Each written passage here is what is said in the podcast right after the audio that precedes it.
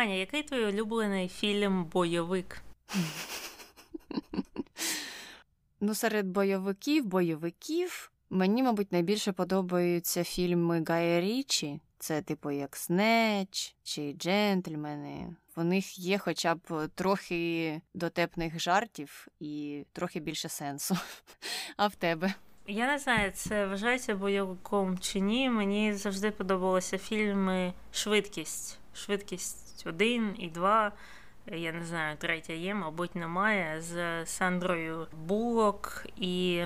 Як його звати? Кіану Рівзом. Так. Але от фільмів з Сігалом я ніколи не бачила, як мені здається. Так що ти будеш відповідальна за зміст е, його фільмів, бо здається, я чула, що ти щось колись бачила, так? От дійдемо до його фільмографії і дізнаємося. Ну добре, тоді починаємо.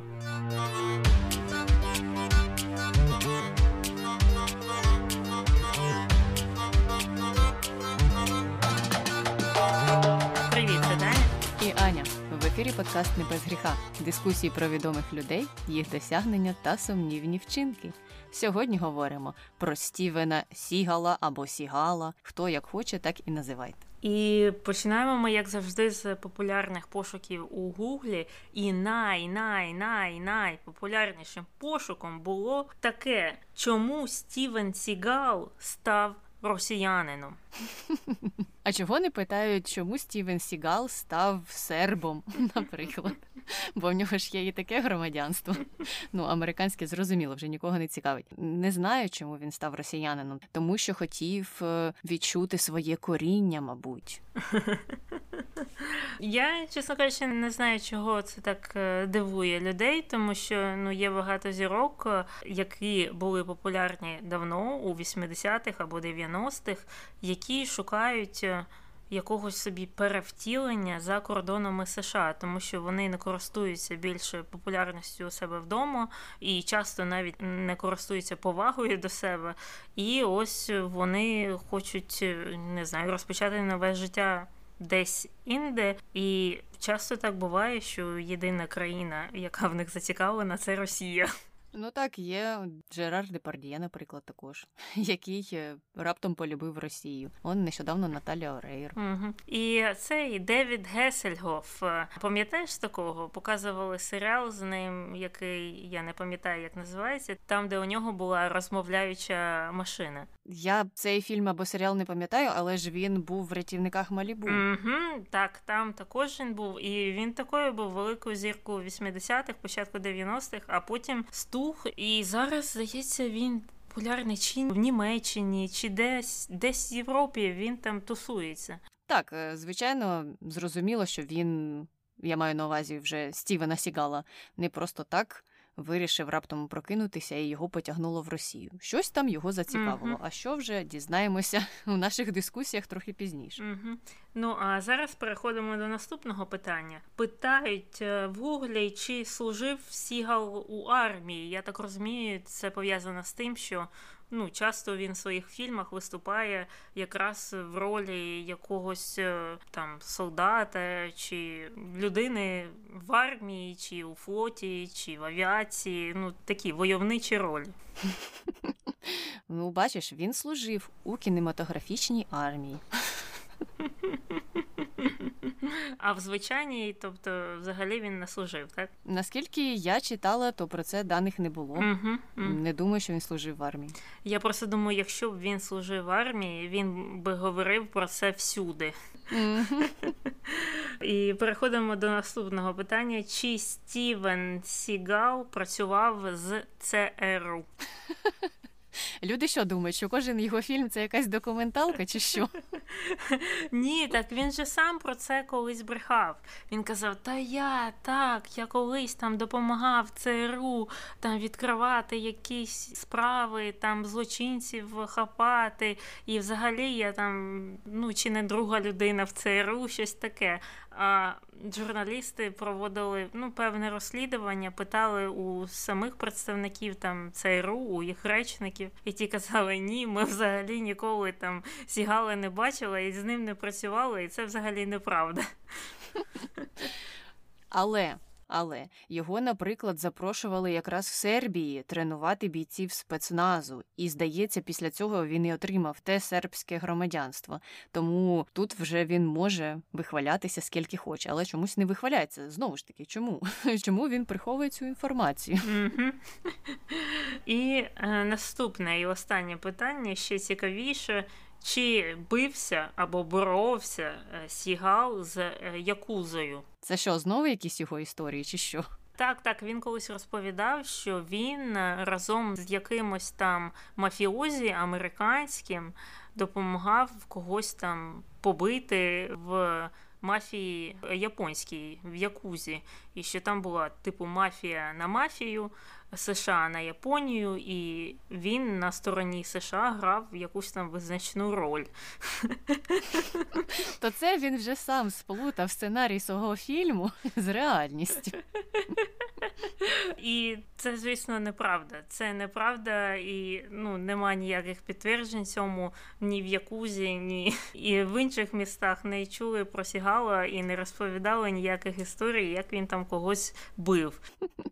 Ну і щодо того, які в нього бойові вміння, теж є багато сумнівів, тому не відключайтеся, про це ми теж згадаємо. А поки що ж, тим, хто не знає, хто такий Стівен Сігал і чому він так багато про себе бреше, розкажемо. Стівен Фредерік Сігал це американський актор, а ще він є сценаристом, продюсером, режисером і майстром бойових мистецтв, і трошечки музикантом. І народився Стівен 10 квітня 52-го року в місті Ленсінг, що в штаті Мічиган. Він є сином медсестри і вчителя математики. Така проста родина.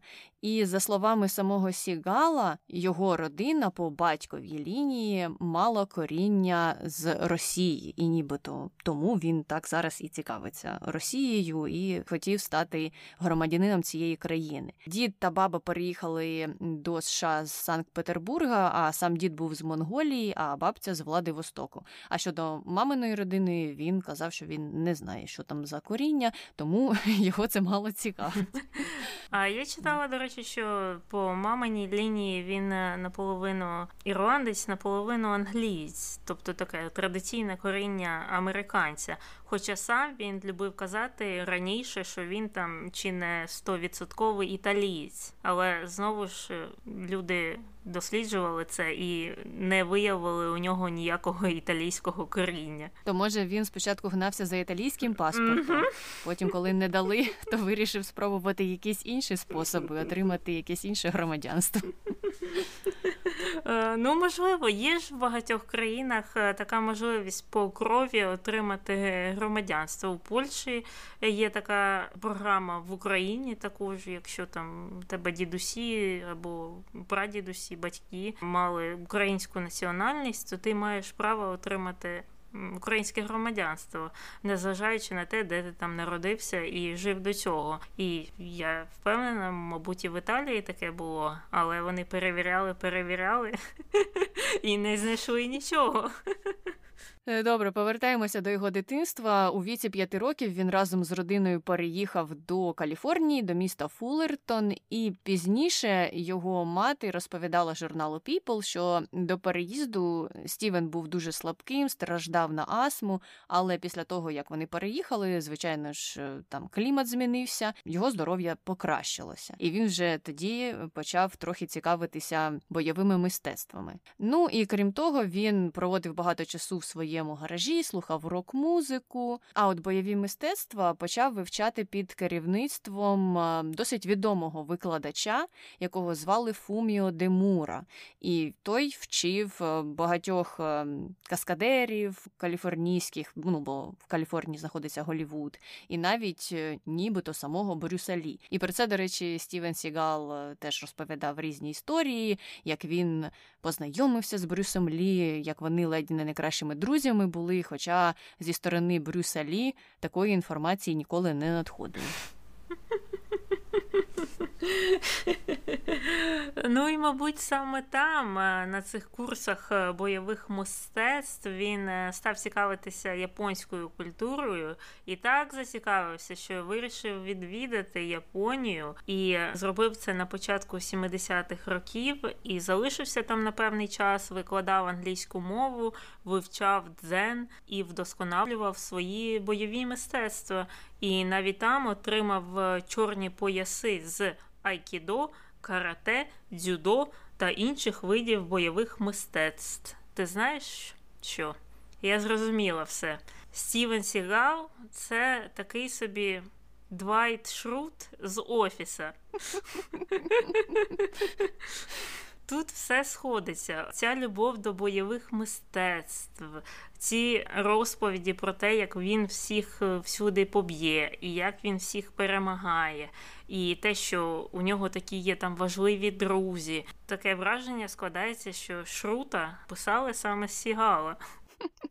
Ну, чекай, мені тепер трошки жаль Дуайта, тому що все ж таки в його історіях є багато правди, і він дійсно старався, налагоджував зв'язки там і в поліції, і з пожежниками. Добре, прибрехав там трохи про свій статус, але якось мені здається, що Дуайт у порівнянні зі Стівеном Сігалом все ж таки трохи чесніший. І про пояси Стівена Сігала теж є різні коментарі, бо питали у різних викладачів бойових мистецтв, якраз е, який там у нього рівень, і кожен казав щось інше. Були ті, хто дійсно казали, що так він добре вміє боротися. А були водночас і ті, хто казав, що насправді у нього немає ніякого чорного поясу з якоїсь там конкретної дисципліни, і він не показує жодних успіхів у ній.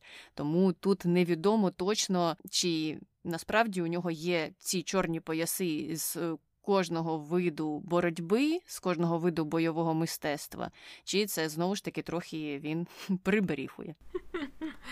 Ну, ми цього не знаємо. Ми тільки знаємо, що у 74-му році він вирішив повернутися з Японії до Каліфорнії.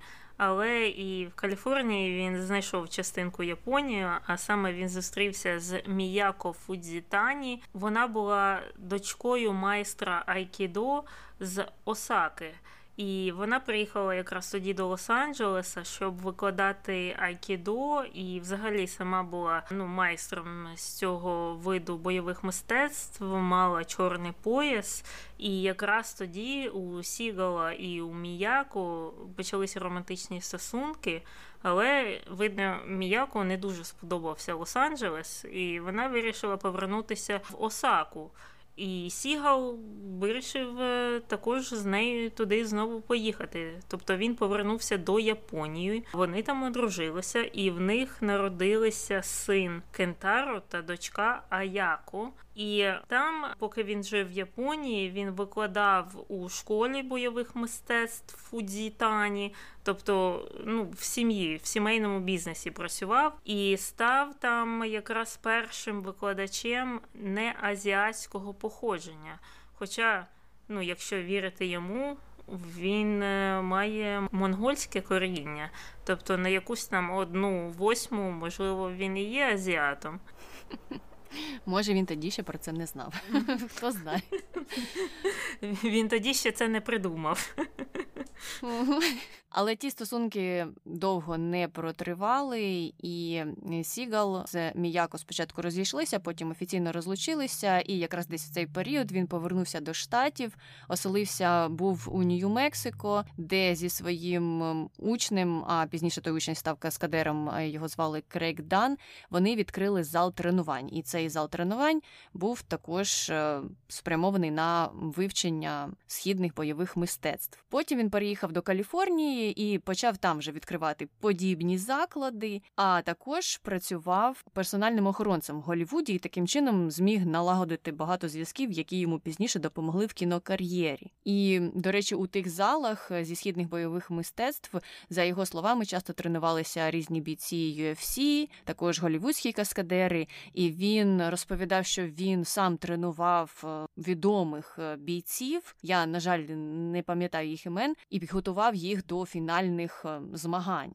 Але потім ті бійці, коли в них питали, знову ж таки казали, що вони нічого про Стівена Сігала не чули. Тому тут е, його фантазія також працювала дуже добре, поки журналісти не почали проводити свої розслідування. Ну і нарешті ми переходимо до початку його кінокар'єри, і взагалі-то вона почалася ще коли він жив у Японії. Тоді один з майстрів кендо, а це такий вид. Фехтування на бамбукових палицях, і він запросив його на зйомки фільму Виклик як експерта з японського фехтування. І якраз під час цих зйомок Сігала попросили поставити кілька сцен боїв на мечах катана і привести своїх учнів зі школи для масовки. Ну і видно, він це зробив, і це був таким першим його проєктом в кіно. І щодо цих мечів е, і різних видів е, цієї японської зброї, він також любив розповідати, що оці от аукціони, які продають такі рідкісні речі, античні речі, вони мов запрошували Сігала оцінювати, чи дійсно це там старий меч або це ну, якась підробка. Ну і він це так розповідав, що він такий спеціаліст цього, і там за 100 метрів може побачити, чи то справжня бамбукова зброя, чи не справжня. А потім знову ж питали людей, які працюють на цих аукціонах, е, чи був там Сігал оцінювачем, чи ні. І ті казали, ні, ми взагалі про нього не чули ніколи. Ох, Стівен, Стівен. Ну що за прагнення прикрасити своє життя? Не знаю. Повертаємося до його кінокар'єри, яка продовжила розвиватися в США. Його там вже запросили провести щось дуже схоже. Це був демонстративний бій Айкідо перед продюсерами з Warner Brothers. І запрошення він, до речі, отримав якраз завдяки своїй роботі особистого охоронця. Він охороняв одного з працівників, який був дотичний до цієї компанії, і тоді він уже сприяв тому, щоб його запросили на цей демонстративний бій. І той бій, нібито виявився таким яскравим, дуже динамічним, і його запросили уже тоді знятися у фільмі над законом. І саме там він дебютував у ролі ветерана В'єтнамської війни, якого звали Ніко Тоскані. Цей фільм мав дуже скромний бюджет 7 мільйонів доларів, але зібрав він у прокаті понад 30 мільйонів але не зібрав, тому що йому завадив е, піратський бізнес скопіювання відеокасет у бувших е, країнах, які входили до складу радянського союзу, бо там е, любили фільми з його участю і активно їх здавали в оренду. А з іншої сторони, відповідно, орендували у таких відеопрокатних кіосках. Де все було піратське, і от що з цим фільмом ще було цікаве, що незважаючи на те, що тільки у цьому фільмі героя Сігала звуть Ніко, багато наступних фільмів з його участю виходили у російськомовному піратському прокаті, якщо це так можна назвати, з різними підзаголовками, типу Ніко 1, Ніко 2, Ніко 3, Ніко 4, Ніко 58, Ніко 73. Їх там було ну просто мільйон. Хоча насправді в оригіналі був тільки один фільм про цього в'єтнамського ветерана Ніко Тоскані, і більше серій з ним не виходило. Але я сама пам'ятаю ці відеокасети е, з назвами Ніко і біля неї якесь число. Я такого не пам'ятаю, але я думаю, що це ж нормальна була практика. Таке ж саме сталося з цією ж е, Наталією Рейро. Тобто вона знялася в серіалі Дикий Ангел, а потім стали імпортувати інші її серіали і називати Дикий Ангел продовження або Дикий Ангел 2, щось таке. Дикий ангел повертається, щось таке ага. мені здається. І я пам'ятаю, що мені було цікаво. Що це буде друга частина чи ні. І потім я подивилася першу серію, а там взагалі якісь інші люди, і мені було дуже незрозуміло, де ті герої, яких я знала. Ну не знаю, навіщо це було робити. Це ж розчаровує глядачів. Хоча, мабуть, в історії з Ніко 1, 2, 3 і 123 це було логічно, бо всі фільми Сігала досить схожі. І серед інших бойовиків, яких він знявся, є такі, як Усупереч смерті, в ім'я справедливості, Патріот, полювання на звіра. І багато з них об'єднує такий схожий сюжет, де головний герой викриває якусь злочинну схему, і потім сам, звичайно ж, без нічиєї допомоги перемагає ці злочинницькі угруповування. І тут. Таню, у мене для тебе є Вікторина. Це помста. Ну, не те, щоб помста. Я сподіваюся, що це буде розважальна передача в передачі, скажімо так. Ти хотіла, щоб я була відповідальна за те, щоб розповідати усі сюжети, але ми зробимо це в іншому форматі, в більш веселому, ніж переказ сюжетів е, фільмів Стівеном Сігалом. Так от, в чому заключається моя Вікторина? Я розповім тобі сюжети бойовиків за участі Стівена Сігала або інших зірок бойовиків. Ну, не знаю, вибери когось: Брюса Уілліса, Шварценеггера, Сталоне, Ліама Нісона, Джейсона Стейтема. І от тобі треба буде визначити, це фільм із Сігалом чи не з Сігалом. Тобі можна не називати ці фільми, не обов'язково знати їх назву. Просто треба вгадати, чи це фільм за участі Сігала чи ні. А якщо це, наприклад, буде фільм не за участі Сігала, і ти зможеш вгадати, хто там грав, і, можливо, як цей фільм називається, то я тобі присуджу бонусні бали. Добре, домовились. Ну що, тоді починаємо. Фільм перший. Корумпований каліфорнійський політик і його найманці застрелили лос-анджелеського детектива. Вони вважали його мертвим, але ця помилка їм дорого обійдеться. Сім років Сторм провів у таємничому укритті, де його виводили з коматозного стану. У тому ж вісці він пройшов тренування з усіх можливих видів бойових мистецтв і став них професіоналом. Тепер в нього одна мета помста.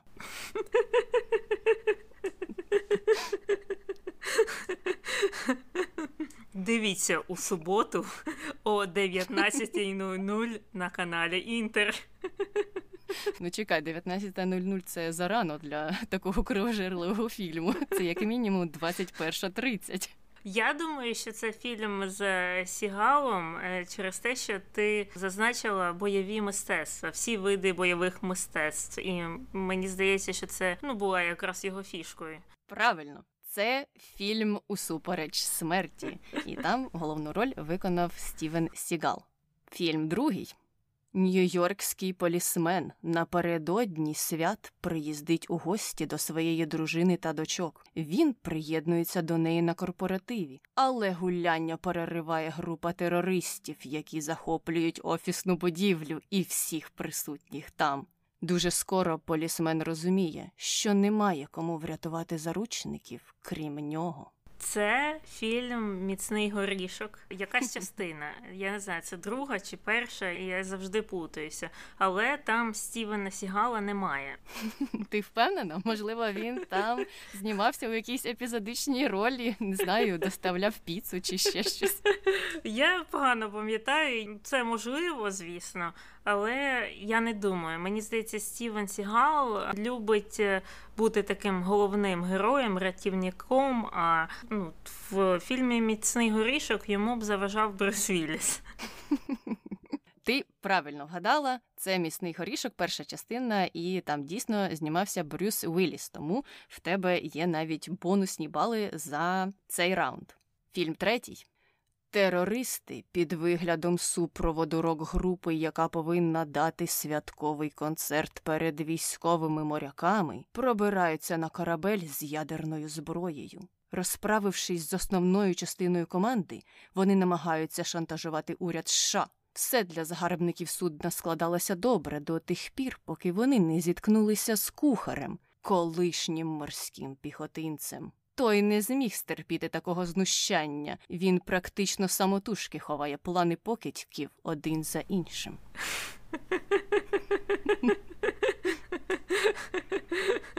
Так, а судно яке було не військове? Ну, судно було військове, там були моряки, Ага. до яких приїхала рок-група з концертом, а те судно було ще з ядерною зброєю. А. Я тут не розумію одного, чого на судні з ядерною зброєю відбувався взагалі концерт рок-групи.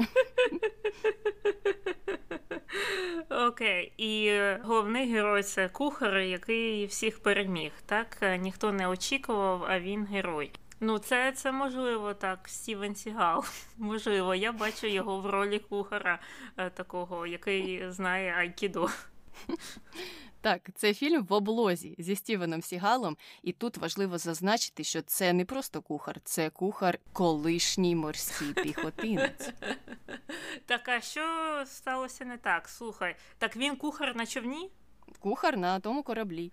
Так, а чому він колишній піхотинець, якщо цей корабель воєнний, а там всі військові на воєнному кораблі, навіть кухарі, вони там проходять службу. Я не розумію, як це він є колишнім. Ну, можливо, малося якраз на увазі, що він не в активній збройній армії. Він тепер кухар чомусь. Може, в нього якась травма була, хто знає. Я той фільм не дивилася. Це, мабуть, був Ніко 24, а в мене тієї касети не було якраз. Добре. Раунд номер 4.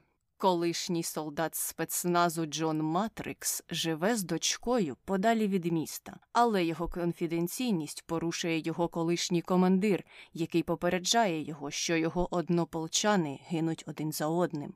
Після цієї новини доньку солдата викрадає колишній латиноамериканський диктатор, який хоче, щоб солдат повернув його до влади в країні. Натомість солдат самотужки збирається знищити усіх помічників екс-диктатора і врятувати свою доньку. Слухай, мені щось е, здається знайомим в цьому фільмі, але я не можу поставити обличчя перед собою. Кого я уявляю собі. Мені чомусь здається, що можливо це щось з Шварценеггером. Я не впевнена, але я все ж таки скажу, що це не Сігал. Молодець, це фільм Командо зі Шварценеггером. І там його доньку грала мала Аліса Мілано, до речі. А, точно, точно. Я щось таке згадую. Так, от щось про дочку саме. Я нічого іншого не пам'ятаю, ні що там сталося, ні, ні які там були латиноамериканські диктатори. Я пам'ятаю, що був фільм з Шварценеггером, де щось сталося з дочкою. І це все. Добре, тоді наступний раунд буде ще важчим.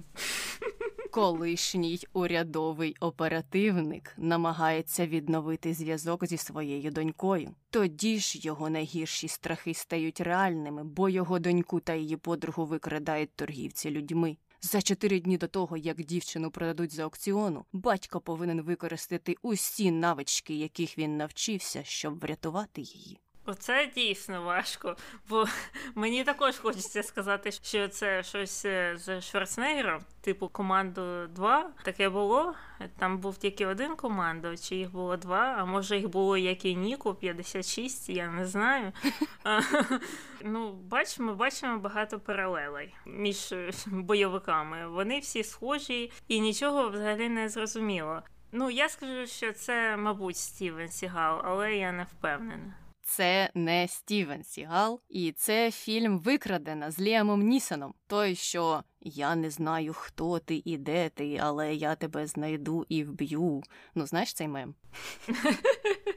Слухай, я не бачила ніколи фільмів е, за його участі. У мене просто тут е, немає ніяких переваг, тому що мій батько він просто ненавидить бойовики. Всі американські. Він просто їх переключає. Він в 90-х ніколи їх не дивився, бо казав, що там забагато зброї і забагато смерті. І через це я бачила мінімум цих фільмів. Е, Ну, ти знаєш, я фільми зі Стівеном Сігалом теж не те, щоб там їх багато дивилася. Я, можливо, дивилася три. Може, це був один. Я не знаю. Бо то були якісь піратські знову ж таки касети з відеопрокату. І судячи з усіх цих сюжетів, фільми майже всі однакові.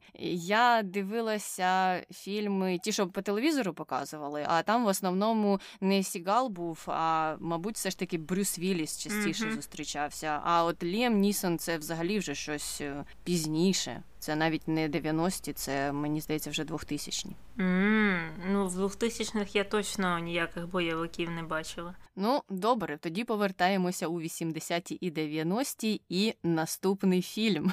Секретний агент Боббі ніколи не потребував ані напарника, ані прикриття, ані зайвої опіки начальства. Щоразу у самісіньке пекло гарячих точок потрапляв саме він, вибираючись із м'ясорубки живим здоровим, перемагаючи бойовиків, гангстерів, убивць і божевільних гвалтівників. Схоже, цього разу все буде інакше. Тобто його вб'ють, я так і не зрозуміла, що буде інакше. Тоді він перемагав, а тут він помирає. От, от. Неочікуваний поворот. Ну, це точно щось, що я не бачила. Так що тут просто в рулетку можна грати. Я скажу, що це Стівен Сігал, бо ти так на початку описувала, ніхто йому не потрібен, він все сам. А на цей раз я не знаю, що там він не сам чи його вбивають. Я таки не зрозуміла, що в тому фільму відбувається, але я скажу, що це Стівен Сігал. Так, це Стівен Сігал, народжений перемагати. І дійсно він тут сам все робить. І Я не знаю, можливо, це Ніко 324, і на цьому все закінчилося. Тому все було якраз і інакше в сюжеті. Йдемо далі. Іменем детектива Оріна Бойда з Детройта варто було б назвати вулицю, але замість цього, після того як він днями і ночами полював за найманими вбивцями, його переводять у дорожню поліцію. Хтось хоче прибрати Бойда з дороги, але йому це дорого обійдеться. Мені здається, що це не Сігал. Це звучить як щось, е, де б грав хтось типу Бруса Вілліса, що він такий класний, але потім щось стається, його назначають якимось там охоронцем, але потім він рятує весь світ, і всі розуміють, що ми помилилися, і чого це ми тебе здвинули кудись. Так що я скажу, що це не Стівен Сігал, можливо, Брюс Вілліс, але не точно це Стівен Сігал і фільм Наскрізні поранення. Але дійсно, дійсно, це щось схоже на Брюса Вілліса. І я його, коли знайшла, то саме з тією цілею Вікторину і поставила, бо мені він також нагадав щось, де міг знятися Брюс Вілліс. І останній фінальний раунд. Колишній оператор спецназу Френк Мартін живе тихим життям біля Середземного моря, працюючи фрілансером, який займається логістикою і перевозить товари з одного місця в інше. Жодних запитань. Небезпечні ускладнення виникають, коли його наймають, щоб викрасти доньку небезпечного китайського кримінального авторитета, який нелегально перевозить своїх співвітчизників до Франції. Хм, Це взагалі щось в Європі все проходить. І Сігал, мені цікаво, він би знімався в фільмі, де він рятує не США, а Європу. Хм. Ну, дивися, тут Середземне море, можливо, це десь біля Італії теж могло бути. Могло бути біля Італії, так. А його там звали Ніко Тоскані, то він, типу, був італійцем. Хм. Можливо, це Ніко 558. Не знаю. Я не бачила цього фільму, я так думаю. І я скажу, що це, мабуть, не Стівен Сігал. Правильно, це не Стівен Сігал, це перевізник з Джейсоном Стейтемом. Uh-huh. І там він займається логістичним бізнесом, скажімо так. Ну так, звучить як щось таке, де б знявся саме він.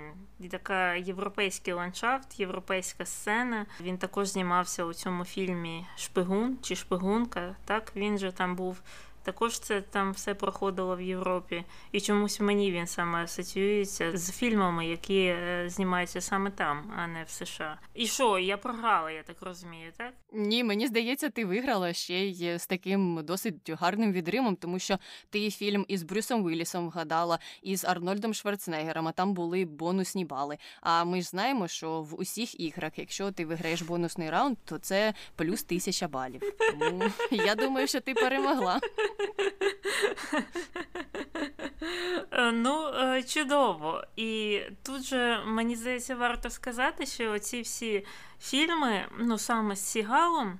Чому вони ну в середньому менш популярні? От мало хто про них говорить. От про міцний горішок говорять і досі, і там люди спекулюють, чи це різдвяний фільм, чи ні. І про Термінатора і інші ці фільми з Шварценеггером, про них пам'ятають навіть люди, такі як я, які не цікавляться такими фільмами. А от Сігал, ну принаймні в США його давно вже забули, і мені здається, навіть коли ті фільми виходили, вже тоді його і не пам'ятали. І частково причиною цьому є те, що ці ж фільми, більшість з них, вони ж не йшли в кінотеатри, вони не йшли на великий екран, вони одразу йшли на касети. Отой от перший з Ніку Тоскані він вийшов на кіноекрани.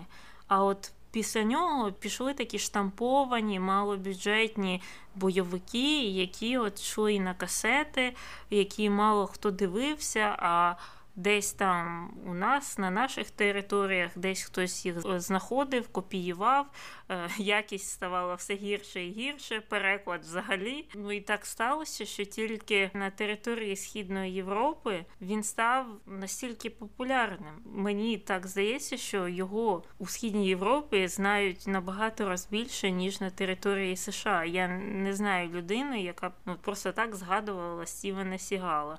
А люди молодшого віку, мені здається, вони взагалі не знають, хто це такий. Ну так, е, мені здається, що це саме і було через те, що йому не вдалося стати зіркою класу А, якраз е, чиї б фільми виходили в прокат. Бо якщо подивишся на біографію того ж Брюса Уілліса або на фільмографію, там же купа схожих фільмів. Так само можна скласти вікторину про нього, можна скласти вікторину схожу про Шварценеггера, про Лія Нісона, та й про всіх, кого я згадувала у цій вікторині, крім Стівена Сігала. І це дійсно смішно, що вони знімаються в однакових е, фільмах, де якийсь там один колишній військовий поліцейський піхотинець, ще хтось рятує весь світ. Але більшість із тих, кого я перелічила, залишилася відомими. А от Стівен Сігал він особливо то й відомим не став, тому що так його фільми не виходили на великих екранах. Але в 90-х Стівен не зупинявся, і крім того, що грав у фільмах, він також був режисером. І крім традиційних бойовиків, він ще знімав бойовики, в які була вплетена тема екологічних проблем. Тобто там головним злодієм був е, не якийсь мафіозі, а керівник нафтової компанії, наприклад. Ось в чому заключалися його фільми про екологічні проблеми. І вони не стали дуже успішними, ну тому що там дійсно не сильно обговорювалися ті проблеми. Але у 98-му році Сігал заглибився в буддизм і зустрів якогось ламу, який визнав, що Сігал є реінкарнацією знаменитого тибетського вчителя, якого звали Чунгдрак Дордже. Але той лама йому сказав, що для того, щоб повністю пройти цю реінкарнацію, тобі, Стівене, треба перестати зніматися у фільмах, де присутнє насильство та смерть. Ну, я знаю, чого цей лама так сказав, бо йому набридли ті касети. Він ходив у відеопрокат, і все, що бачив, це Ніко 1522. А йому, наприклад, хотілося подивитися солодкий листопад. А в прокаті не було один Ніко. І тому він придумав таку історію. І Стівен його послухався, розірвав контракти навіть на зйомки у кількох фільмах, які він тоді вже підписав, щоб пройти оцю реінкарнацію або стати реінкарнацією того відомого тибетського вчителя. І він продовжував виступати режисером декількох фільмів в той час, але не знімався. Хоча його вистачило всього на кілька років, він пізніше знову повернувся на екрани і вже почав зніматися не тільки у кіно, але й в телевізійних проєктах. Угу. Ну, у мене тут є два коментарі. По-перше, чи дійсно це підтверджений факт, що е, якийсь там лама сказав Сігалу, що він там е, є чиєюсь реінкарнацією? Чи це все ми знаємо зі слів самого пана Сігала? Ні, це підтверджений факт. Ну але ж як ти перевіриш, чи став він чиєюсь реінкарнацією, чи ні? І авторитетність того лами також може бути не найвищою, бо лам є багато насправді. Це ж не один найстарший лама.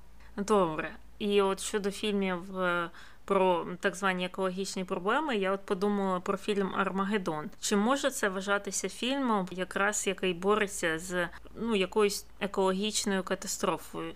Хоча я не знаю, можна назвати метеоритний дощ екологічною катастрофою чи ні, але дивись, він став популярним, незважаючи на те, що там ці хлопці е, на чолі з Бріксом Віллісом не боролися з якоюсь там бандою або з якузою, або з кимось іншим. Вони боролися реально з там з шматком землі, з шматком порід, які летіли десь в космосі, е, то все одно цей фільм ну, був дуже популярний, і я знаю людей, які досі його люблять. І е, це говорить про те, що такі фільми можна зробити популярними. Тобто там проблема з Сігалом у 90-х, коли він намагався знімати такі фільми, була в чомусь іншому, можливо, в ньому.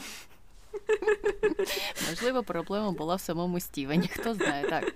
Е, ну, залишимо це кіношним критикам. І можна зайти подивитися на MDB, на куди там Metacritic, і дізнатися, скільки балів він отримав за кожен свій фільм. І ще можна подивитися на кількість його премій Золота малина, яких мені здається 5 або 6. Тут він чемпіон. Чудово. І повертаємося до Сігала, який почав свою роботу на телебаченні у 2009 році. Один з каналів випустив реаліті шоу під назвою Стівен Сігал на стороні закону. Ти знаєш, вони ж це обіграють. Обіграють той перший фільм, який як там називався? Чи над законом, чи під законом, чи біля закону. І вони постійно обіграють цю назву. Я зайшла на його IMDb, і там є, ну, мабуть, десь п'ять фільмів, в назві яких є слово закон. Там все навколо цього крутиться. Ой, що ну, є досить смішним. Так от, в цьому незрозумілому реаліті шоу Сігал показував, як він, е, начебто, працює резервним офіцером поліції. І от як сам Сігал розповідав, що наприкінці 80-х років шериф міста Джеферсон Перріш попросив його навчити своїх підлеглих бойовим мистецтвом. Ну це як в тому фільмі, як ти перший зачитувала, чи який то був фільм, де він когось навчав бойовим мистецтвом. І от е, за його словами, за словами Сігала, заняття були настільки успішними, всім так сподобалося, що сам шериф попросив Сігала приєднатися до відділку у якості резервного офіцера поліції. Ну це як Двайт. Слухай, це Двайт. Але потім журналісти газети LA Times е, робили дослідження на цю тему, і взагалі вони там сказали, що ота от чорно-біла фотографія, яку показував Сігал, яка начебто зображує його присягу у 80-х роках, присягу поліції, насправді вона не з 80-х, вона була зроблена десь на 20 років пізніше у 2000-х. тому що ну на цій фотографії він виглядає старішим. Ну тобто видно, що йому там не 30 років. Крім того, у тій статті зазначалося, що організація з підготовки офіцерів, яка от акредитує поліцейських, вона взагалі не мала ніяких записів про сертифікацію Сігала. Тобто, ну немає ні, ніяких документів, де б вказувалося його ім'я і підтверджувалося, що він дійсно був якимось там резервистом відділку поліції. Такого не було. Ну і цікаво з цієї фотографії, що він дійсно думає, що він не змінився там за 20 чи за 30 років. Бо він же як думає, от я фарбую волосся в чорний колір, хвостик тримаю таким же коротеньким, і ніхто не помітить. Хоча ну, всі помічають так. Ми всі помічаємо. Е, так, дивно, як людина сама на себе дивиться, мабуть, кожен день. Знаєш, коли ти себе бачиш, то тобі здається, що та ні. 30 років пройшло, а я і зовсім не змінилася чи не змінився. Але журналісти провели дослідження і довели інше. Але є ще одна цікава історія в біографії Стівена Сігала, яка пов'язана з кіно, але не з його появою у якомусь фільмі, а з мафією. У першій декаді 2000-х Сігал виступив свідком у справі про вимагання грошей. І ця справа була пов'язана з його колишнім партнером, якого звали Джуліус Нассо, і той спродюсував декілька фільмів Сігала, починаючи з 90-х. За словами самого Сігала, вони були дуже близькими друзями і разом створили компанію, навіть яка називалася Сігал Насо Productions. Однак їхні стосунки стали напруженими в певний час, і вони вирішили розірвати це партнерство. Але оцей Насо вирішив, що раз ми партнерство розірвали, а фільми не дозняли, то ти мені Стівен Сігал винен тепер 3 мільйони доларів. І Сігал не виплатив, звичайно ж, ці 3 мільйони. Тому Насо вирішив не піти в суд, чи я не знаю куди кому можна поскаржитися до медіатора, а залучив членів е, мафіозної групи Гамбіно і сказав їм погрожувати Сігалу, щоб вибити з нього гроші. Ті почали приходити до нього на знімальні майданчики, і потім навіть е, якогось е, дня посадили його в машину, відвезли кудись на зустріч до боса цього клану. А той е, Сігалу сказав, що в тебе є вибір або знятися у фільмах, або заплатити штраф 150 тисяч доларів за фільм. Мені здається, що це вони вже знизили ціну, бо спочатку справа йшла про 3 мільйони, а тепер тільки 150 тисяч доларів за фільм. І от якщо він не погодиться, то є ще третя опція: він помре неприродньою смертю. І за словами Сігала, тоді в нього був пістолет, і йому якось там вдалося втекти. Ну, ми знаємо, як він один проти усього мафіозного клану застосовує усі свої знання у бойових мистецтвах. Ще й пістолет на додачу є, тому звичайно йому вдалося втекти. І пізніше сам Сігал вже почав шукати того, хто міг би стати таким посередником у цих переговорах, і звичайно. Він пішов не в суд, не до юристів, не до медіаторів, а вирішив піти до іншого мафіозі, якого звали Дженовезе Анджело Пріско, і він тоді ще й сидів у в'язниці. Сігал, за його ж власними переказами, нібито відвідав його у в'язниці, заплатив його адвокату 10 тисяч доларів за це посередництво у вирішенні конфліктів, але воно ні до чого не призвело, і рекетерів спіймали та засудили у 2003 році.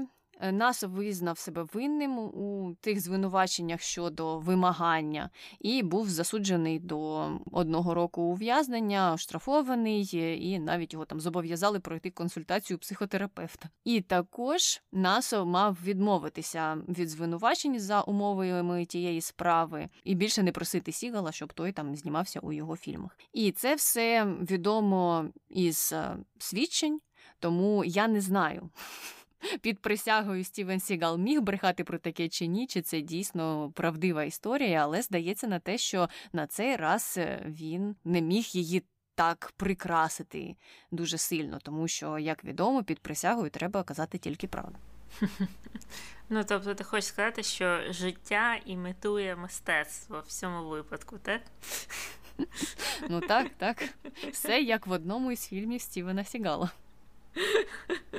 Е, так, ну мені особливо дійсно е, сподобалася історія про пістолет.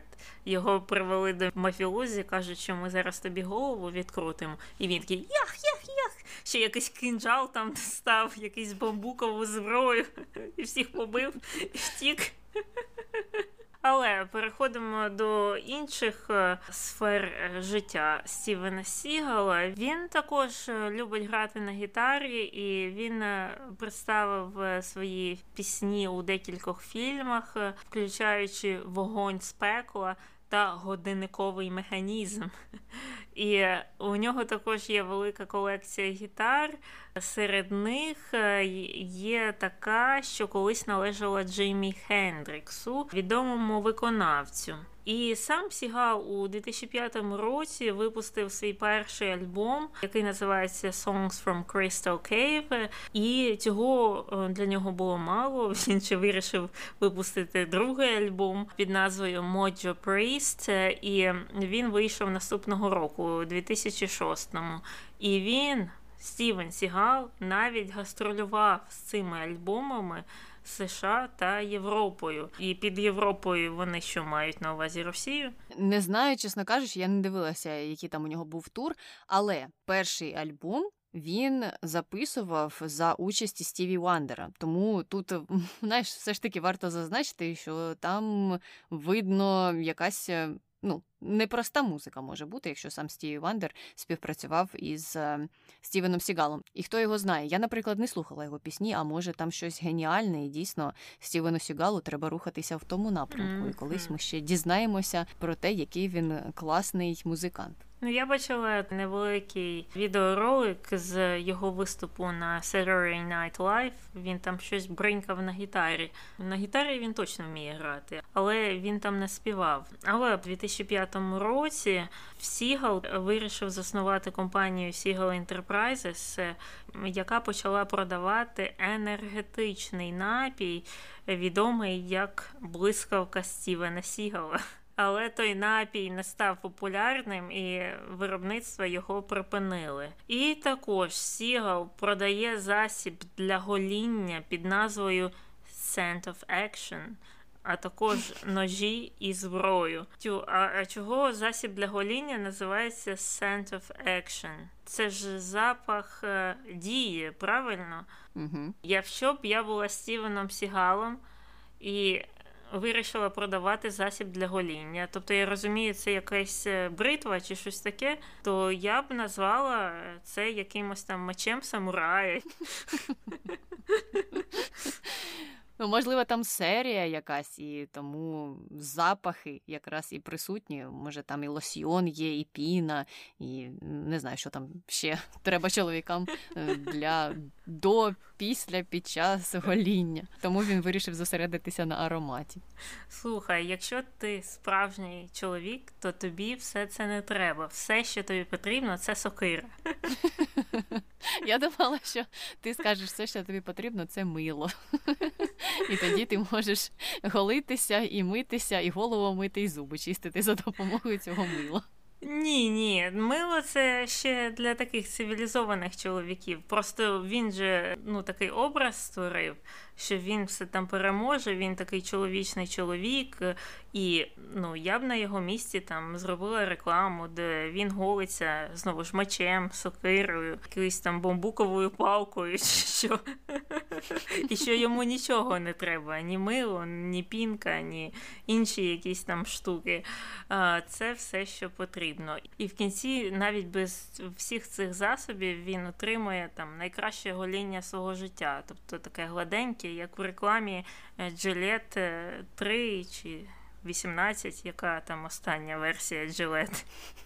Три, Таню, це ще коли Стівен Сігал був популярним. Така версія була. Зараз, мабуть, і правда, що вже 18 лес, чисте гоління. Окей, що ж ми затрималися на голінні? Давай перейдемо до зброї. У 13-му році Стівен Сігал став представником російського виробника вогнепальної зброї під назвою Орсіс, і він е, представляв цю компанію в рекламах, а також лобіював послаблення обмежень США на імпорт російської зброї для полювання. Отак. Ти думаєш, він знає, що його використовують? Не думаю, не думаю, що він знає, що його використовують, або йому дуже багато платять і він не проти. Угу. Ну і також нещодавно було оголошено, що він працюватиме над розробкою фірмової гвинтівки дальньої дії, яка попередньо відома під назвою як Урсіс від Стівена Сігала. Ну як же без предмета, який названий іменем себе. І тут е, небагато, небагато було продукції, яку він так називав. Тільки здається, напій і оця гвинтівка. Тому не настільки далеко зайшов, як деякі інші наші персонажі. Добре, переходимо до особистого життя. Як ми вже говорили, Сігал має громадянство трьох країн: американське за народженням, сербське, тому що колись викладав айкідо в сербському спецназі, і російське. Він його отримав, тому що, за словами прес-секретаря російського уряду, він досить наполегливо і протягом тривалого часу просив надати йому те громадянство. Тобто, за їх словами, не вони хотіли, щоб Стівен Сігал став росіянином, а Стівен Сігал довго і нудно їм писав, і вони погодилися. І тоді ж, коли про це стало відомо, що Стівен Сігал отримує російське громадянство, почали розповідати про те, як він та Путін є найкращими друзями, і цікаво було, що їх особисті свідчення на цей рахунок були дещо різними. Стівен Сігал розповідав, що йому б дуже хотілося мати братські стосунки з Путіним, і що Путін такий класний і найкращий. А от Путін тоді так трохи відсторонився від тих заяв. Він, мабуть, зрозумів, що тоді від Стівена Сігала не відчепитися, чи що, я не знаю. І сам він нічого не казав, звичайно ж, але його прес-секретар, який за нього все говорить, сказав, що Путін бачив деякі фільми Сігала, але він би не став називати себе його великим шанувальником. І тут, якби я була Стівеном Сігалом, я би зібрала всі свої сокири і мечі і поїхала б до Сербії, як мінімум. А я думала, ти скажеш, він би зібрав всі свої мечі і сокири і пішов вбивати Путіна. Ну ні, Таня, ну я була б, може, Стівеном Сігалом, але ж я не така жорстока людина, щоб вже сокирами і мечами там усіх підряд вбивати. Я би просто переїхала до Сербії.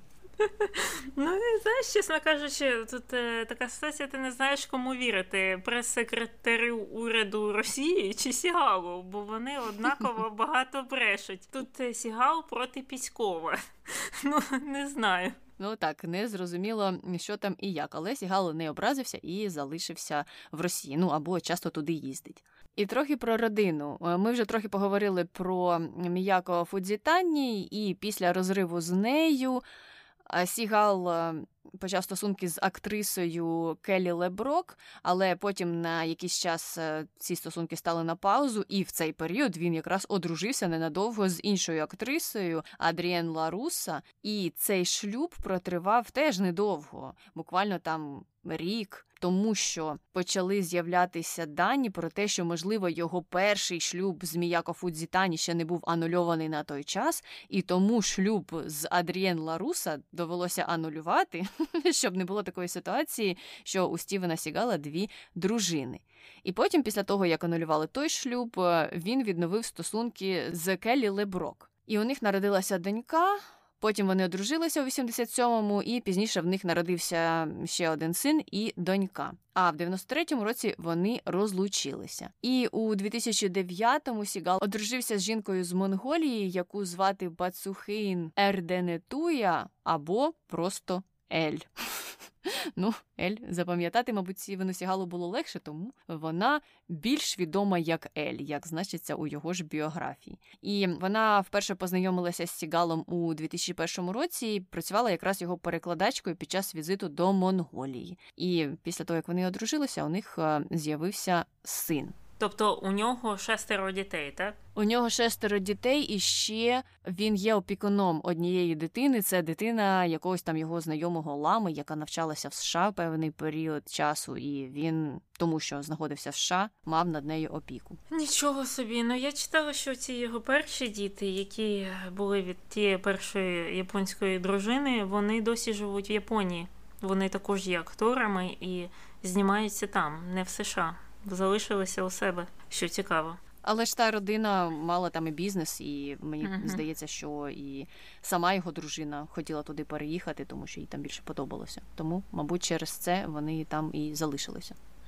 Ну, а ми переходимо до останньої частини, першої частини нашого подкасту, і поговоримо про громадський активізм Сігала. По-перше, він виступає за захист священних земель корінних народів США і займається цим питанням. А у 2003 році він написав відкритий лист керівництву Таїланду і закликав їх прийняти закон про запобігання катуванню слоненят. І от за свою цю роботу щодо захисту тварин він був нагороджений премією Пета. Що цікаво, знаєш, що, що дуже специфічно саме Таїланд і закон про запобігання катуванню слоненят, саме слоненят, а слонів вже можна катувати. так? Ну, не те, що це добре, це добре. Я проти катування будь-кого з тварин, в принципі. Але мені виявилося цікавим, що ну, дуже дуже так специфічна мета поставлена. Ну, знаєш, е, осуджувати людей за благочинність е, або активізм не можна все ж таки. І якщо він вирішив займатися саме цим питанням, і якщо він думав, що в ньому він досягне певних успіхів і варто спрямувати свої сили саме на це, то чому б ні? Якщо він дійсно щось там змінив, то я тільки за. Хай не катують хоча б слоненят. Якщо вже всіх слонів і слоненят катують, то якщо хоч когось одного перестануть, то це вже добре. А потім, можливо, він переключиться вже й на інші питання. І тепер ми переходимо до другого розділу нашого подкасту це контроверсії. Почнемо із чисельних судових позовів, яких було ну просто мільйон. І більшість з них стосувалися його поведінки і його домагань. Ще в 90-х почалася ця хвиля. Кілька працівниць компанії Warner Brothers звинуватили тоді Сігала у сексуальних домаганнях, і вони дійшли мирової угоди в обмін на те, що ці люди, ці жінки погодилися не розголошувати дані про цю справу. Вони отримали близько 50 тисяч доларів кожна у позасудовому порядку. Але приблизно в той час іще чотири актриси свідчили про домагання зі сторони Сігала, і це ставалося під час е, різних вечірніх кастингів, або він їх нібито заманював на кастинг, а потім це виявлялося зустрічю один на один, і таке повторювалося багато разів. І на додачу до того, акторка Дженні Маккарті розповідала, що Сігал якраз от запросив її на такий. Типу кастинг, який виявився зустрічю в готелі, і попросив її роздягнутися, щоб нібито подивитися на її фігуру, і тоді зробити рішення про те, чи варто її брати у фільм в облозі 2 чи ні. Пізніше, у 95-му році, Сігалу було пред'явлено звинувачення у дискримінації при працевлаштуванні, у сексуальних домаганнях і порушенні трудового контракту. Ці звинувачення йшли зі сторони Шеріл Шуман, і вона подала заяву проти Сігала, звинувачувала його там і в погрозах, і в побитті під час зйомок у фільмі. Але у серпні того ж року суддя Вищого суду Лос-Анджелеса відхилив той позов, тому що, на його думку, претензії були такими, що постійно повторювалися і не мали сенсу. Тобто він не вбачав достатню кількість доказів і претензій у тій судовій справі, і її було таким чином закрито. Пізніше, у 2010 році, Кейден Гуєн подала позов проти Сігала і вимагала відшкодування збитків у розмірі понад мільйон доларів. І у тому позові розповідалося, що Сігал сексуально домагався людей, також брав участь у торгівлі людьми, і сам Сігал спростовував ті звинувачення, але він тоді якраз знімався у реаліті шоу Стівен Сігал на стороні закону, і воно було призупинене, поки ця справа вирішувалася. І всередині того ж року, 2010-го, Кейден Гуєн сама відкликала позов без пояснень. І на цьому ситуація заглохла. Можливо, вона була вирішена поза судом. Ніхто ніколи не знає деталей таких справ, але багато експертів, коли таке стається, кажуть, що це могло саме стати причиною, що просто вони з Сігалом домовилися, нібито, і вона відкликала свою заяву і нічого не пояснила. У 2017 році ще одна актриса Порша Деросі звинуватила Сігала в сексуальних домаганнях під час одного з кастингів, і вона стверджувала, що тоді він сказав їй, що важливо, щоб хімія була і за кадром, і почав розстібувати свою блискавку на штанах. Ну, оце я явила е, цього, скільки йому років у 17-му році було. Йому зараз майже 70, ну такий 65-річний чувак який таке мело підходить і каже: Хімія повинна бути і за кадром. Давай я покажу свою піпіську. Ну мені здається, що вона казала теж про якісь минулі зйомки. Тобто я не впевнена, що це саме сталося у 2017-му. У 2017-му ця справа вийшла назовні. Ця історія. А от коли вони знімалися у тому фільмі разом, я не знаю. Але зважаючи на те, що Порша Деросі все ж таки у кіно знімалася десь у 90-х і була більш відомою у 90-х, mm-hmm. тому мабуть це було раніше. Хоча в жахливості і гидотності uh-huh. усі ці історії це не зменшує.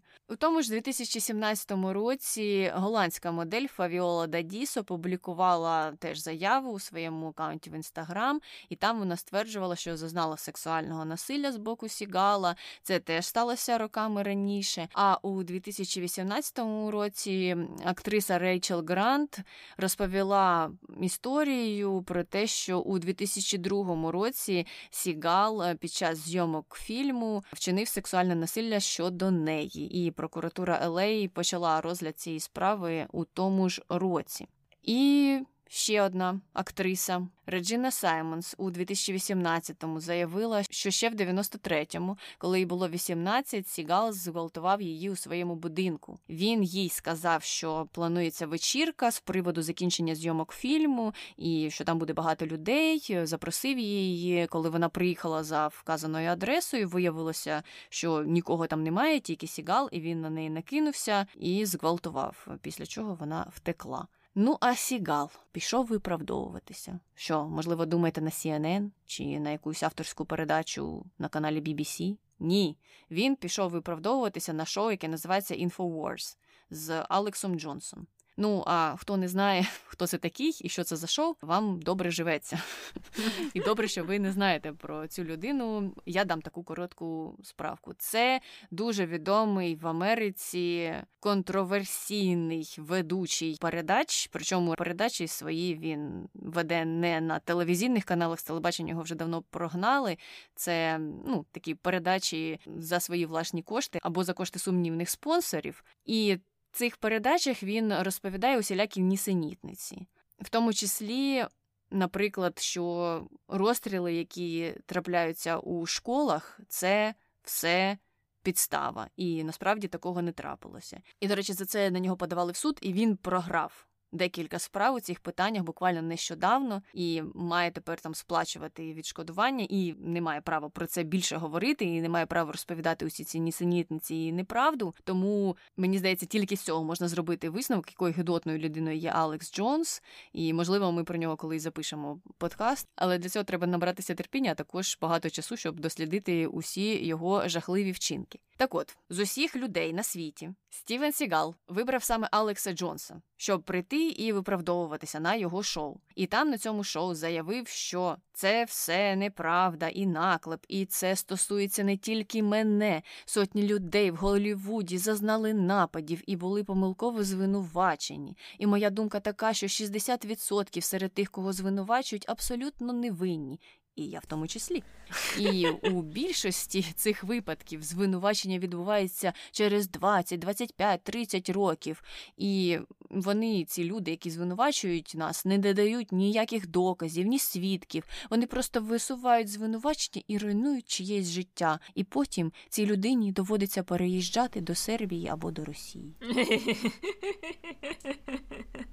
Е, ну, по-перше, де він взяв цю статистику, бо офіційна статистика каже, що тільки 2% звинувачень щодо зґвалтувань є недійсними, є неправдивими. Тобто тільки 2% людей просто ну роблять наклеп всі інші 98 є правдивими. Ну і цікавим є те, що він каже: ну ніяких свідків не було, бо дійсно люди те й роблять, гвалтують посеред вулиці. Там 100 людей стоїть навколо, вони беруть і гвалтують. Таке ж часто якраз відбувається там, де дійсно тих свідків немає. І також варто зазначити, скільки цих людей було протягом багатьох років, починаючи з 91-го, е, це якраз ну ті роки коли він починав свою кар'єру і закінчуючи е, там недавніми якимось е, часами. І багато, просто десятки жінок вказують на свій досвід з е, Стівеном Сігалом. І як він собі уявляє, що там Порша Деросі з Реджиною Саймонс і з Рейчел Грант вони там зібралися в якийсь свій клуб і вирішили, ха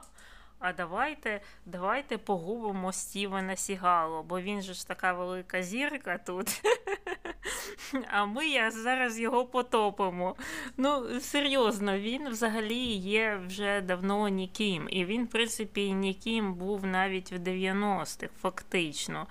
А він так себе тут е, виставляє, наче він е, хто там зараз найпопулярніший? Ну, ці хлопці, які грають в коміксних фільмах, що він один з них. А йому просто хтось заздрить і хочуть його потопити. Так ти ж сам себе потопив вже давно.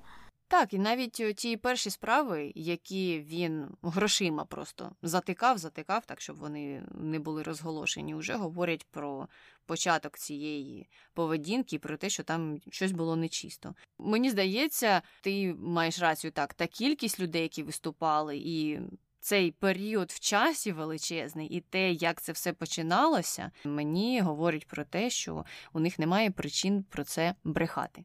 Але ми йдемо далі. До другої контроверсії, до того, що Стівен Сігал приховував свої доходи, тому що у 2020 році комісія з цінних паперів і бірж США врегулювала з ним справу, пов'язану з тим, що він приховував платежі, які отримував за незаконну рекламу первинного розміщення монет B2G. Сігал тоді заплатив штраф у розмірі приблизно 300 тисяч доларів і погодився не рекламувати жодних цінних паперів, е, і це він мав зробити протягом трьох років. Тобто він там підписав контракт е, з якоюсь криптовалютною конторою про те, що він буде рекламувати їх оцю послугу первинного розміщення монет, а від них отримував е, за це гроші але ніяк ніде не декларував. І крім того, ця реклама була теж незаконною на той час. Тому він за це і отримав по руках, мав сплатити штрафи. І е, третя наша контроверсія пов'язана з досить негативною репутацією Сігала серед колег. Е, і таким яскравим прикладом цього, і про це говорять дуже багато людей.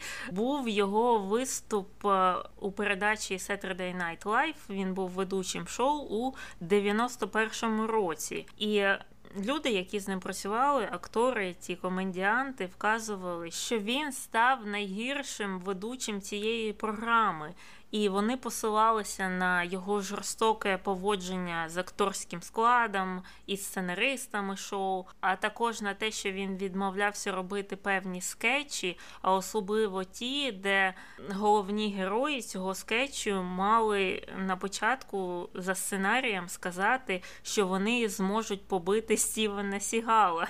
Він реально на це образився, е, що хтось може сказати, що він чи вона поб'є Стівена Сігала. І він назвав цих сценаристів та акторів дурними. І от після виходу цього шоу Сігала більше ніколи не запрошували вести цю передачу. І я дивилася декілька інтерв'ю людей, які з ним працювали якраз на цьому шоу Saturday Night Live. І у всіх у них була просто е, жахлива реакція на нього, тобто рівень зневаги до нього там рівня 80, мені здається, і один вказував, що мало того, що він погано ставився до всіх.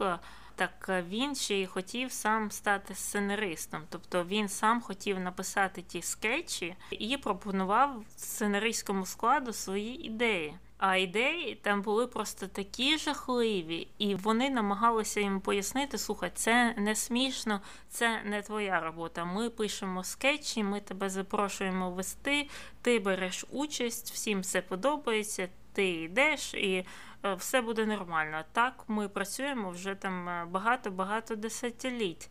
А він каже: Ні, я смішний, я класний, я можу писати, я можу грати, я можу жартувати. І один з скетчів, який він запропонував, що він там кудись приходить е, і гвалтує секретарку. Ну от, от повертаємося до першої контроверсії. Ну, що це за пропозиції такі? Я не знаю, в якому світі якого гумору він живе, але так, це усе дуже дивно. І крім того, що в СНЛ на нього скаржилися, на нього скаржилися ще інші колеги-актори і каскадери, і казали, що він їх навмисно травмував під час зйомок. І мені здається, що на СНЛ таке ж саме сталося. Угу.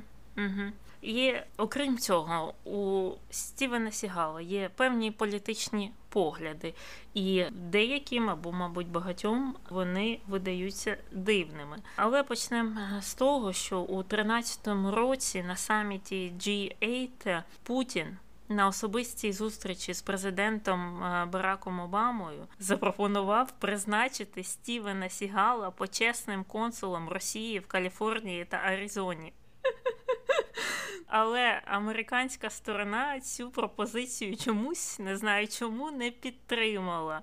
А посол е, Російської Федерації у США кілька разів безрезультативно піднімав питання про призначення Сигала в Держдепартаменті США. Тобто, слухай, вони його завербували там у себе, зрозуміли, що з нього можна зліпити все, що завгодно, що він буде нести е, свого рота все, що їм потрібно. І такі, хм, ну зараз ми підемо і скажемо американцям, вони ж такі дурні, всі ж ми знаємо, які американці дурні, ха-ха-ха.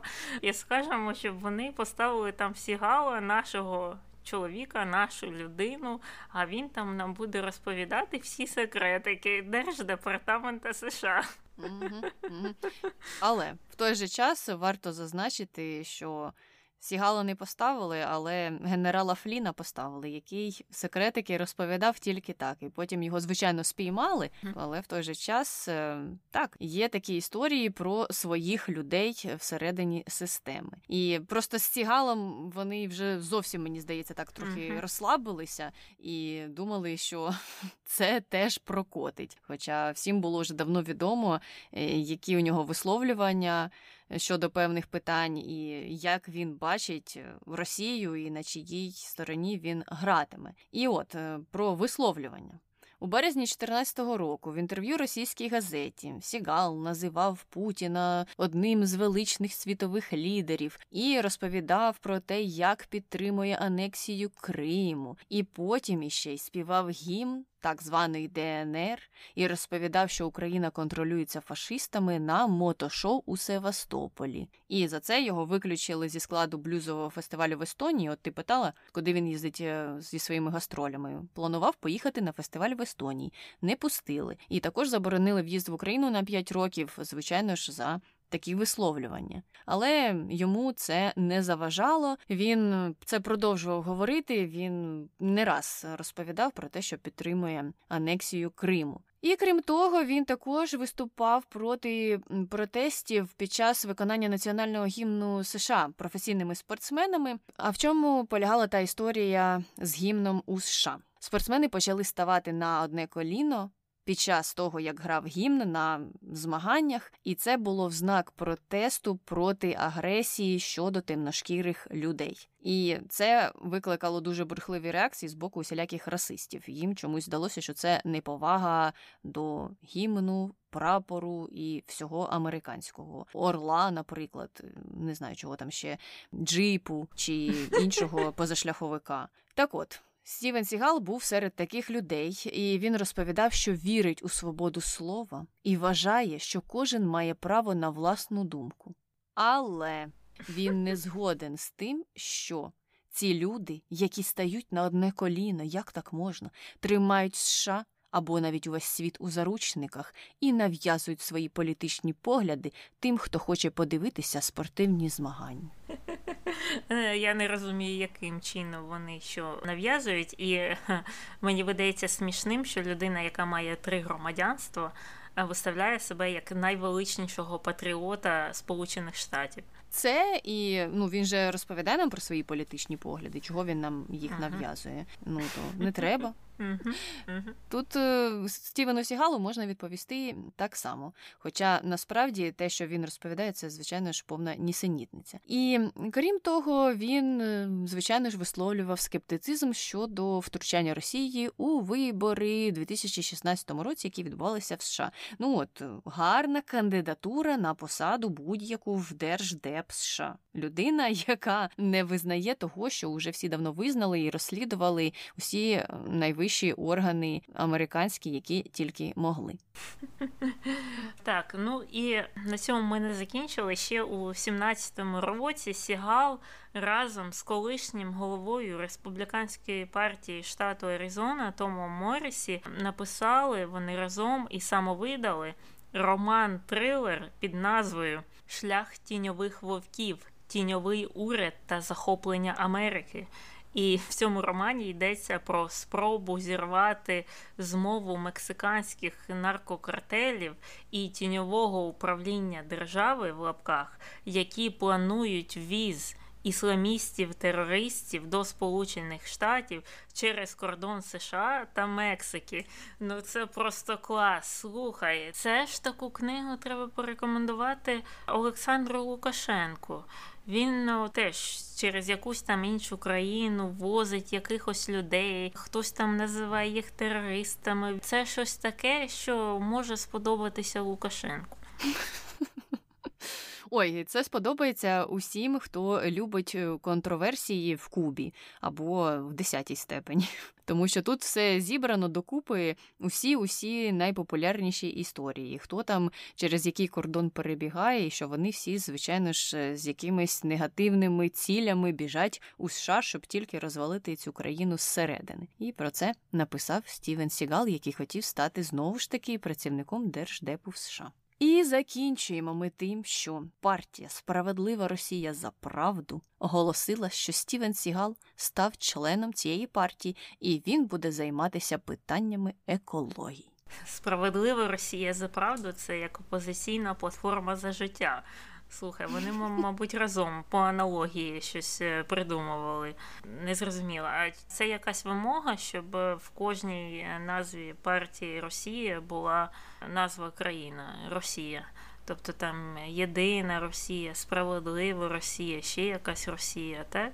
Ну, можливо, це якраз і робиться для того, щоб на виборах е, хтось не добачив і проголосував, можливо, за іншу партію. Е, але е, я тут не за назву переживаю, а за Стівена Сігала, як він буде розуміти взагалі про що йде мова, чи йому можливо викликали перекладача, або він вже знає російську мову. Як він буде орієнтуватися у цих усіх процесах, і чи буде він сумлінно виконувати усі свої депутатські обов'язки? Ось що мене турбує.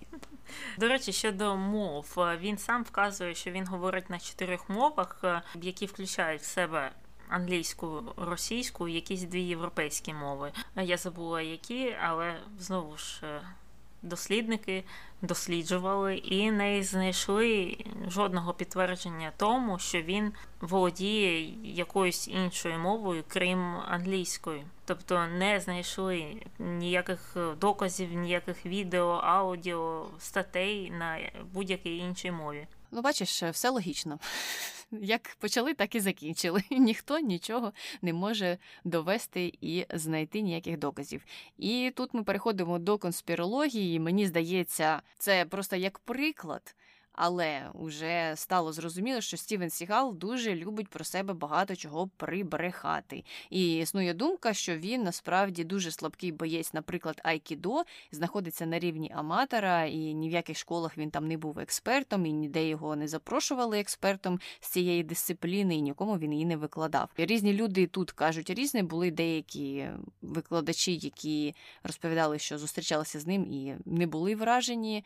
Інші кажуть, що так він багато чого знає. Тому це все не доведене ну, на такому офіційному офіційному рівні. Ми не бачили, щоб Стівен Сігал вийшов і там з кимось побився чи показав свої вміння і довів усім, на якому рівні він знаходиться.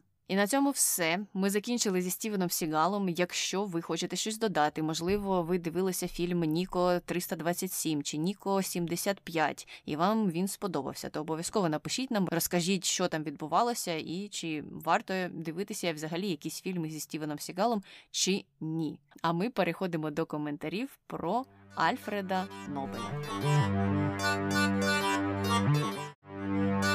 Коментар перший. А мені здається, що він навпаки працював не на користь військової промисловості, а на підвищення безпеки, бо зробив дуже нестабільну речовину безпечною у використанні. Ну він то зробив її безпечною використанні, ну як відносно. Так, її стало безпечніше перевозити, наприклад, так але по суті вона не стала безпечною. Вона вибухає, вона підриває землю людей і все навколо. А от те, що він не працював на користь військової промисловості. Ну от знову ж важко в це повірити, якщо вся його сім'я майже все життя працювала на воєнний комплекс принаймні Росії. У нього просто якраз був найбільший досвід саме в цій сфері. І ну було б дуже дивно, якщо б він побачив нітроглицерин і такий. Хм, ні, ні, ні, це зовсім для війни не підійде. Я просто просто хочу стабілізувати цю речовину і все, і все, і більш нічого.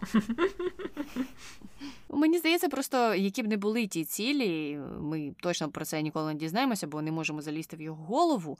Предмет, який він вигадав, так або інакше був використаний у військовому комплексі, і підвищив він безпеку для всіх, але в тому числі він, як ти сказала, підвищив безпеку, яка допомогла транспортувати цей винахід куди завгодно, і там уже розпоряджатися ним як захоче того його покупець. І багато хто хотів розпоряджатися ним у цілях війни, тому так і вийшло з Нобелем і з його винаходом.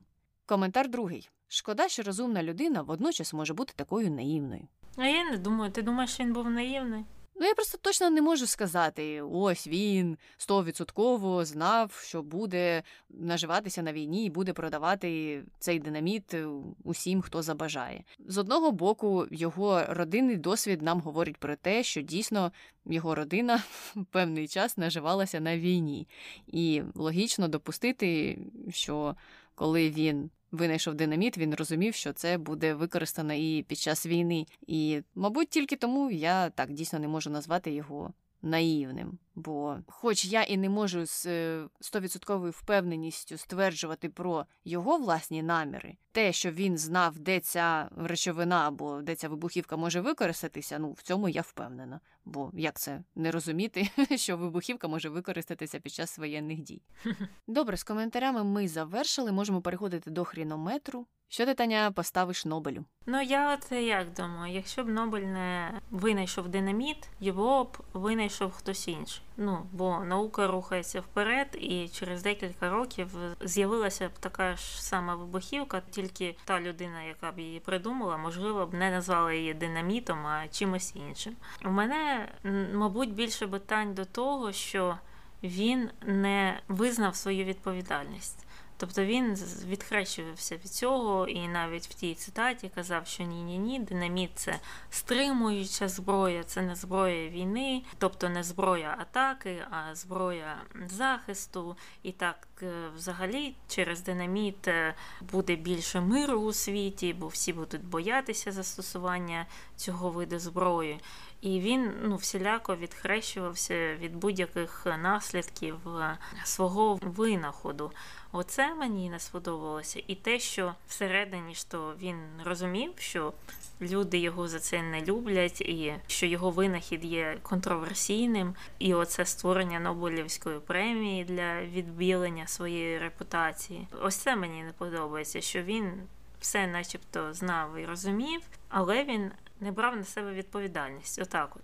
Я думаю, я їм поставлю 6. Я просто думаю, в минулому випуску ми поставили 5 Верламу, бо він вибухівку ще не придумав. Це означає, що, мабуть, Нобелю треба дати більше: 5,5 або 6. Зрозуміло. Я пішла трошки іншим шляхом, все ж таки, я йому поставлю менше, десь 4. Тому що, так як ти сказала, якщо б не він винайшов, то хтось інший. З відповідальністю у мене так само багато до нього питань. Було б краще, якби він це все визнав. Щодо премії, у мене якраз е, зовсім кардинально інше ставлення, і я вважаю добре, що він зробив цю премію. Добре, що він всі свої гроші залишив іншим вченим іншим людям. Чому б і ні? Було б, мабуть, для світової спільноти трошки гірше, якби він ці гроші залишив, наприклад, е, не знаю, своєму папузі чи ще комусь одному. А так, е, усе світове суспільство отримало якийсь плюс від е, його спадку величезного. І в цьому я вбачаю більше позитиву. Добре, хай називає премію хоч тричі, і мені себе, мені все одно, як вона називається. Але те, що ця премія може підтримати досягнення багатьох вчених у світі, звичайно, добре. І на цьому ми закінчили з Нобелем. Якщо ви хочете про нього щось нам написати, будь ласка, пишіть на нашу пошту podcast.nbg.gmail.com. Також можете залишати коментарі під нашими випусками на Ютубі.